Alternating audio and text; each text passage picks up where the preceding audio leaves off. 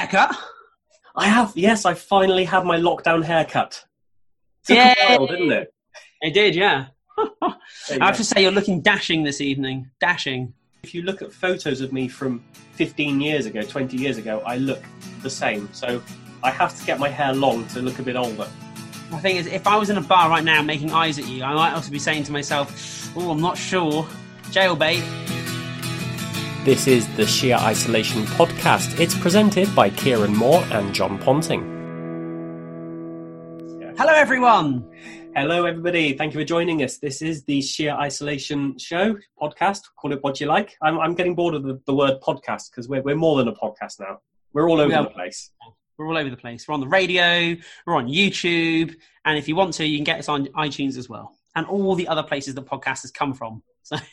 And if you're unfamiliar with us, uh, we uh, our ambition is to promote local music and the local music scene across uh, Wiltshire, Somerset, Gloucestershire, and, and just the west of England in general.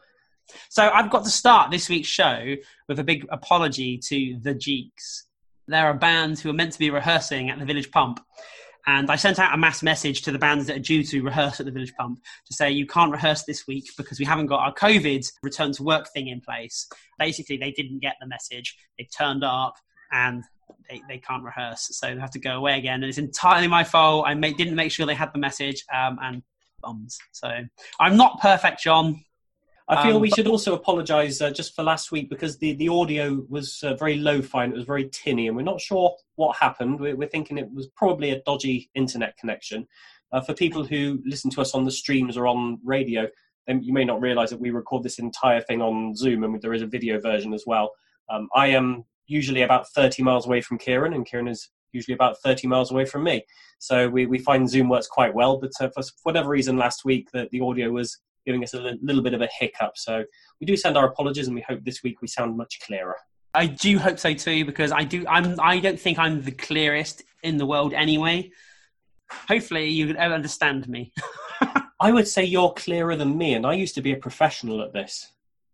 Used to be. See, I uh, technically I still am a professional at this, even mm. though I've cleaned more toilets than I've done gigs this year. Who's our guest this week, John? This week's guest is a chap called Graham Nash, who um, I'm not familiar with, but I know you you know the chap. He is a, uh, an event rep, and we'll also have a couple of tracks to, to play as well, which we'll come on to those in a moment. Um, but Kieran, since um, I last saw you, I have been to my first indoor gig. Yay! What was it? Uh, it was a, a chap called uh, Pete Wilcock, who's uh, from a band in Malmesbury, and it was uh, it was just him, like one man in his guitar style gig in, in a typical Wiltshire skittle alley venue, so very thin, narrow, only small crowd, about fifteen I, I people. But, venues. I love those venues. But it was a gig. We were there. We went to see some live music, and it was lovely. Fantastic. Oh, isn't it? It's, it's the nicest thing. One, so one thing though, it, it was I don't know. You, you kind of feel a little a little bit in two minds because your brain is telling you there are people around you you're not safe just because of what's been uh, drummed into us over over the last few months. Because although the, the venue itself was doing all it could to um, keep people away from each other, and they're not the enforcers, so people were mingling, people were moving into the beer garden through to the toilets. Being a skittle alley room, there's a lot of transient movement. Yeah. And, and, what I did find is that after, after the music finished, the landlord came in and turned on the big screen and put the football on. And then we were swarmed by football fans who were like jostling to find seats because obviously they're not allowed to stand. There must be a seat. And at that point, I thought, actually, I'm going to move to a different part of the pub now. The, the putting football on the screen seemed to be less safe than having live music. That's mad to think, isn't it? Old statement, but I'm sticking to it. we have got to play a track, and you were going to pick something, have you? I have picked something. I have picked Taste the Sun by Talk in Code. Ah, that's a band I'm familiar with. I haven't heard from them for a while. Well, I believe they've been. I mean, I think this modern day and age is with bands you have to constantly record and release. I don't think people do album cycles anymore. Traditionally, it's it's single cycle. I remember Cahir was saying this when he well, from his band New Pagans is that they released a video for every song, and they basically got six months out of their EP rather than just release it on day one and that's the end of it. And uh, Talk in Code, one of those bands that release a new song quite regularly with a video, etc., etc. Um, so this is their this is their latest song. It's interesting you say about albums. I, I think we're now at a point where if you're not going to release something on vinyl, there's no point having an album. Uh, you should. Funny you should say that. I think you're probably right. It's the way of the world. The way of the world. Unless you can do vinyl, don't bother. Don't need words if you listen to the beat of my heart. Undeterred, I will show you the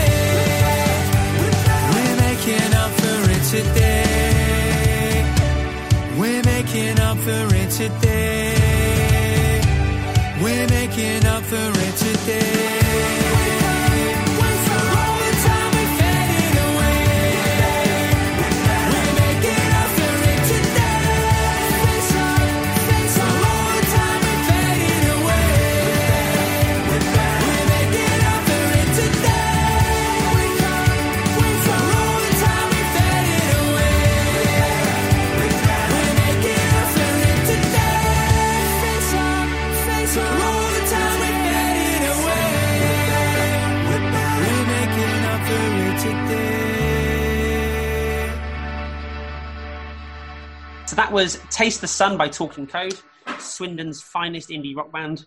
Um, that's actually probably not a fair thing to say. There's a lot of indie rock bands in Swindon at the moment. just about to say that's a brave statement. and they're all brilliant actually swindon has got back in like 10 15 20 years ago swindon was all about the metal all about the punk all about the rock and now it's completely shed that and it's now all about the indie Do we have some product placement? I, I bought something on Discogs the other day, and you know sometimes with Discogs, if you buy it, if the seller has their PayPal link, you can pay for it straight away. Hmm. This seller did not have their PayPal links. I couldn't pay for it. I then got bogged down in work for four days. They kept sending reminders via you know, invoice reminders. I kept missing them, and they've cancelled the order. And I'm like, oh god, I'm really sorry. I didn't mean to do that.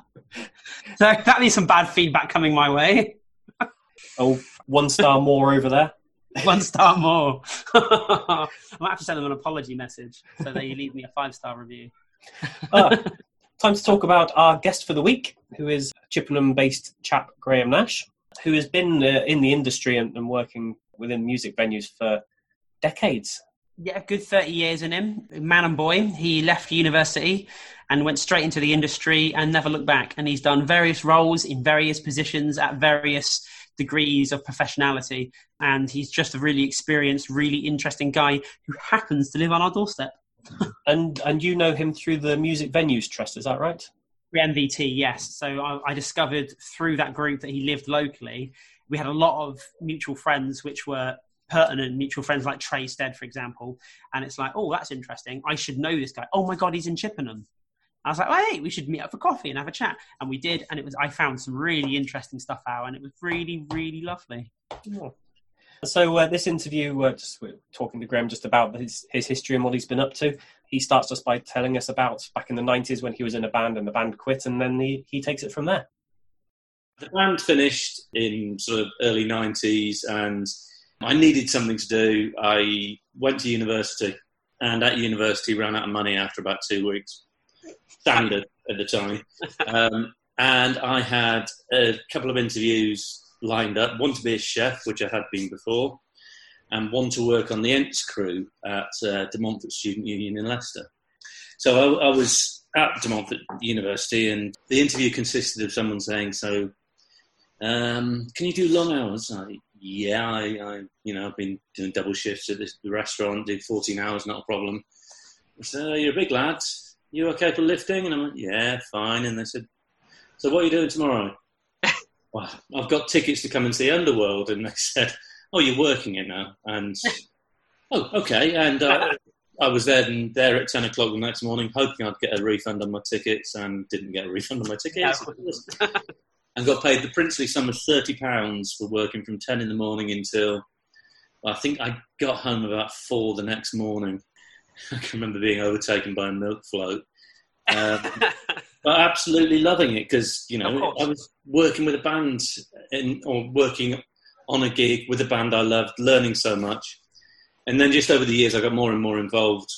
Then I became the when I finished my degree, I became the Ents manager, nice. and I, I was in Leicester for seven years, all in all, and meeting That's a lot nice. of people. That's a nice progression. That obviously happened reasonably quickly, but like in a natural kind of progressive way. Yeah, yeah, it did, and it was you know I met an awful lot of people, and the gigs that were put on were generally. I mean, I'd, I'd promoted a few of them very, very badly. I can remember being forced by an agent. No, we can't pull this gig, even though you've sold forty tickets. It's gonna they'll sell loads on the door, and they didn't sell. Know. Uh, but we had a I've been 1200 capacity venue. Yeah, I'm sure you have. Well, we had a 1200 capacity venue, and we were doing the likes of uh, Chemical Brothers and Coldplay and stuff like that back then. The people who were generally putting on the gigs um, was SJM concerts and Yeah. what was uh, MCP concerts, the big national concert promoters. Yeah. I then went down. The next job I had was in London running ULU. Um, oh, really? Yeah, so the guy who was there just prior to me, a guy called Steve uh, Steve Keeble, I think, he'd done 30 gigs in the year and was really, really pleased. And the year, the sort of full year and a half that I was there, or the full, the full year, I went in November. So between the November and the following November, we did something like 80. That's that's effectively like that's three a week almost, isn't it? Or two, certainly two a week. Yeah, yeah, and, and it was it was some good gigs, and it was because I had the, relationships with SJM Yeah. and Metropolis were down there, and they loved the place. So yeah, I just did a lot of gigs with them. Uh, I started working on the side then as well for SJM, Live Nation, or Clear Channel as it was called then, and Metropolis. Just being their promoters rep, which is mostly what I do now, though I do tour management, everything else as well. And for the people who aren't familiar with what that role actually is, what what does a promoter's rep do? It's very lonely. It's, you're, you're, you're in between the venue and the band. So there's the touring party You've got a tour manager and a production manager and all those sort of people involved who they're spending all their time with. There's the venue who've got all the people involved at the venue. And then there's me coming along, and it can be, depending on the size of the gigs, it might be that I turn up with a rider of the beers and waters and whatever else, set up their dressing rooms, do the accounting side of things, make sure all the tech side is all right. So I'm a facilitator for to make the gig work. It's weird now. I'm 49 years old, and I, I often find myself doing a load of uh, you know grime or or rap stuff, and a, a lot of Americans coming over and um, uh, yeah, oh, yo man, and doing all this. And I, for God's sake, just just shake my hand. I'm 49. God damn it!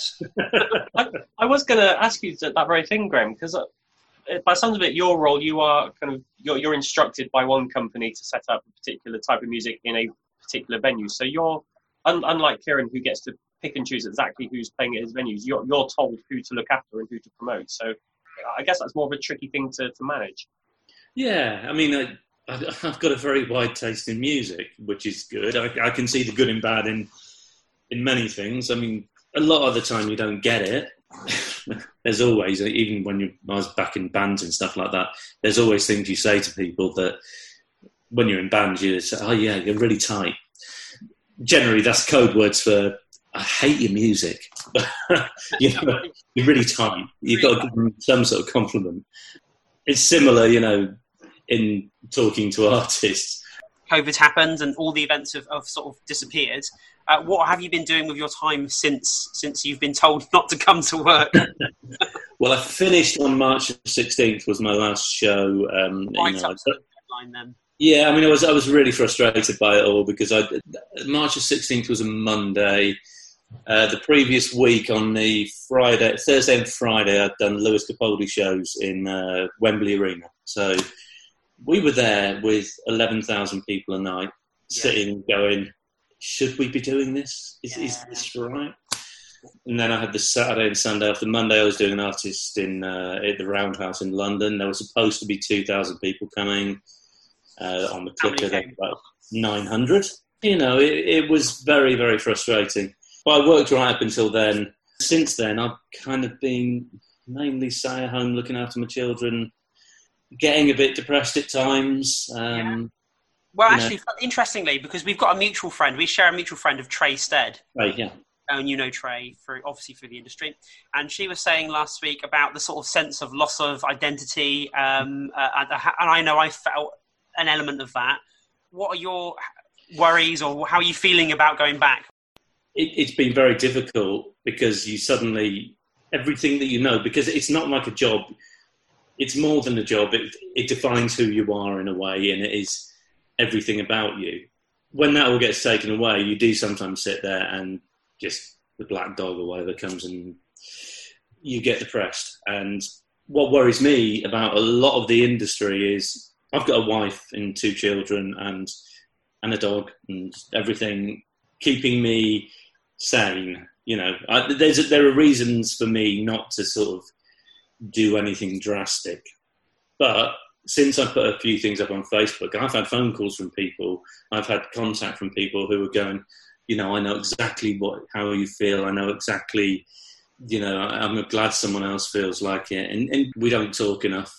And uh, you know, I've, I've had conversations with people over the last few days, not exactly talking them down from the window ledge, but having a two-hour conversation with someone just because they need they haven't had anyone to talk to.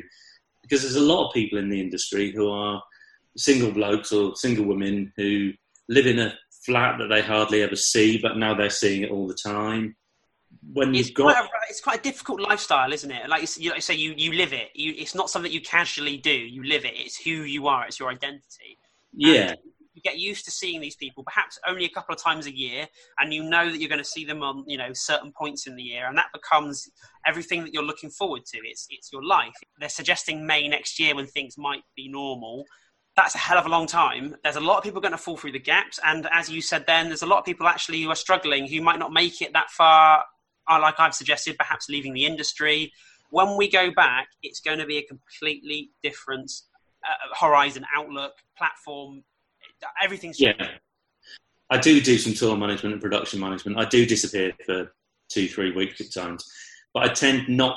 I, I made the decision not to do that because I, I've got the wife and the children and everything, and I, I don't want to disappear. So the job I've got, despite the fact that, as I said, it's quite lonely. You, a lot of the time, you're on your own and you're in between people. It suits me because it means that I don't fully. Well, it's not that I don't fully commit. I do fully commit, but it's not absolutely all I've got. I can come back to this. But yeah, there are so many people who this is all they have. Yeah. Probably time to talk about the track, which I think we're going to play Bad Sounds. What's your connection with Bad Sounds? I have no no connection other than having children who um, I've got a 14 year old and a going on 17 year old. Uh, Oh, okay, so month. it's target audience, really, isn't it? It's weird because I've always been the one who knows about music and says everything about music. And it's in the last few years, the two of them, especially the elder one, who um, the older one now wants to get into what I'm doing, and she's actually going to a college in Bristol to do an event production BTEC. Good luck to her. Um, Yeah. So now they're sort of introducing me to stuff that I'm like, oh, right, okay. I, I didn't know this. And Bad Sounds is one that um, I, I had no idea about them. Weirdly, Live Nation promote them, and someone I work for quite often promotes them, but I never knew they were from Chippenham. But that happens. I, I, I didn't know the Heavy were from Chippenham, or you know. Yeah, sort of Bath, aren't they? Sort of Bathy. The funny thing, if you've got time for a quick story, That's fine. Go for it. I did a show with the Heavy years ago. They were supporting the Noisettes, or the whichever way Yeah, you yeah. pronounce it, at the Scala. And it, in those days, I was a lot heavier than I am now. And the Scala production office is the Scala means the stairs, so the Scala production office is way, way up in the roof. And um, the Heavy were supporting, and one of them came to get paid, and I. I didn't even go down and watch them, which I feel terrible about now. Especially, I, I chatted to the guy and he said, "Yeah, we're from sort of Bath area." Oh, yeah, I'm from Chippenham. I didn't realise the um, guitarist Danny, Danny and I were both in bands at the same time in Chippenham. He was bass player in another band. We got we got on incredibly well. He was a lovely bloke. I always slightly hated him because he was a lovely bloke, much better musician than me, and much better looking than me. We got on incredibly well, and he's he's. I'm really glad that they've done well. But I, I the one chance I ever had of, of seeing them, I missed because I was um, being lazy, sat in a production office far too far away. That is that is terrible. But I'm glad you've been honest.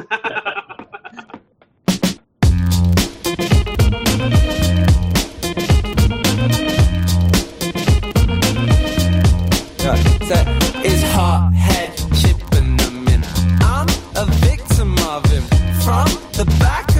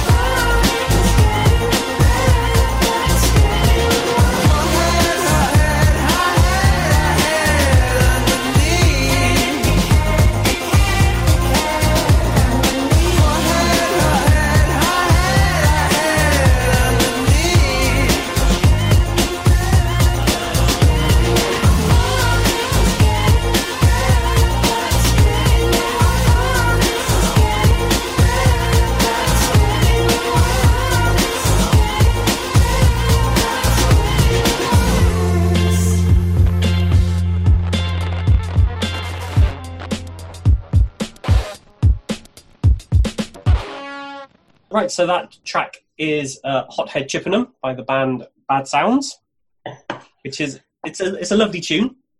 It's And, a great uh, tune. It's a it's a great video as well because they're they're just on a green screen but cycling around pretty much every street in Chippenham. It's a lot of fun. And going back to your comment earlier about vinyl records, I did buy that album on vinyl. So, um, yes, news. Time for some news. Yes, what have you got? Yes, I, like to. I like to engage with people. I like to talk to people. I like to see how we can all help each other and all the rest of it, and complement each other. And with this in mind, I arranged to meet Laurie, who is the general manager at Komedia in Bath. They've recently just done this thing called the Drum Masterclass, and the in-house engineer there, a guy called Joe Noonan, who's a very, very good engineer. Um, they had these multi-cameras, like five or six different cameras, and they were able to do multi-angles. So there was this drummer doing the drum masterclass, showing you how to do X, Y, Z, and they had these lovely angles, and it was all really professionally done. I was chatting to Laurie about the future of this, and he was saying that they've basically set themselves up to be able to do socially distanced events, so roughly 200, 250 capacity, but the audio and visual stream, which is TV quality, that's standard. That's you know that's the the equipment and, and, and the hardware, and then what gets sent, the external audio that gets sent out, visual, that will go to the artist, and the artist can then stream that across their platforms. We would talk. We've talked a lot about the varying qualities that you get on streams. Komedia have gone all in for the high end quality stream. They have done the exact opposite of us. Then they they've actually invested and got some high quality gear. That's exactly what they've done. We use two laptops and a dodgy connection. That's exactly what we do. so yeah, Oh, that's good. And the, only news I was going to talk about is that I've seen on my uh, on my Facebook feed tons of venues now saying we now want to get musicians back in. We we want to get some gigs going. We want regular like weekly music. Let's get get the ball rolling again, which is great to see. I'm not yet in that position. My capacity is 14 at the Village Pump, and I've only just got my COVID risk assessment done now for next week. So there won't be any gigs anytime soon. But I'm delighted things have started because it's it's been a long time coming, uh, and hopefully we're going to start seeing some lovely, lovely experiences again, albeit with fewer people. I, th- I think this goes back to something we were talking about a few weeks ago uh, the, the gradual transition of gigs getting bigger and bigger. And the step one is the pubs doing the, the one man shows. And step two is where you come in, the smaller venues being able to open again. I, th- I think pubs is the, the natural first place that we need to, to start building from. Yeah, absolutely, hundred percent. Because we, we said this before, but you know, getting a big act to play a, a small show at the drop of a hat is almost impossible. There's just too much going on, um, and so as a result, to achieve those things, it takes time. I mean, you can go to. You, to be fair, you can if you want to go to Newcastle Racecourse and go watch the likes of the South and Lightning Seeds and Frank Turner in your metal cage from about 500 meters, but that's not a gig.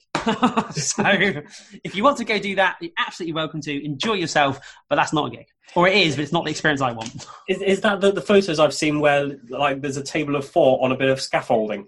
Yes, and there's about a hundred of them. Little pens, that's exactly it. Yeah, I don't want, no one wants that. Um, if anybody wants to get in touch with us, the best way of doing that is through our email address, which is sheerisolation at gmail.com, or you can just jump onto any social network and look up Sheer Music, and you will find Kieran and, and whatever he's promoting this week. Always Yeah. promoting stuff Wonderful every day. Busy boy. Okay, we will leave it at that. Thanks for listening, everybody. Thanks for joining us. We'll be back next week. Bye bye. Bye.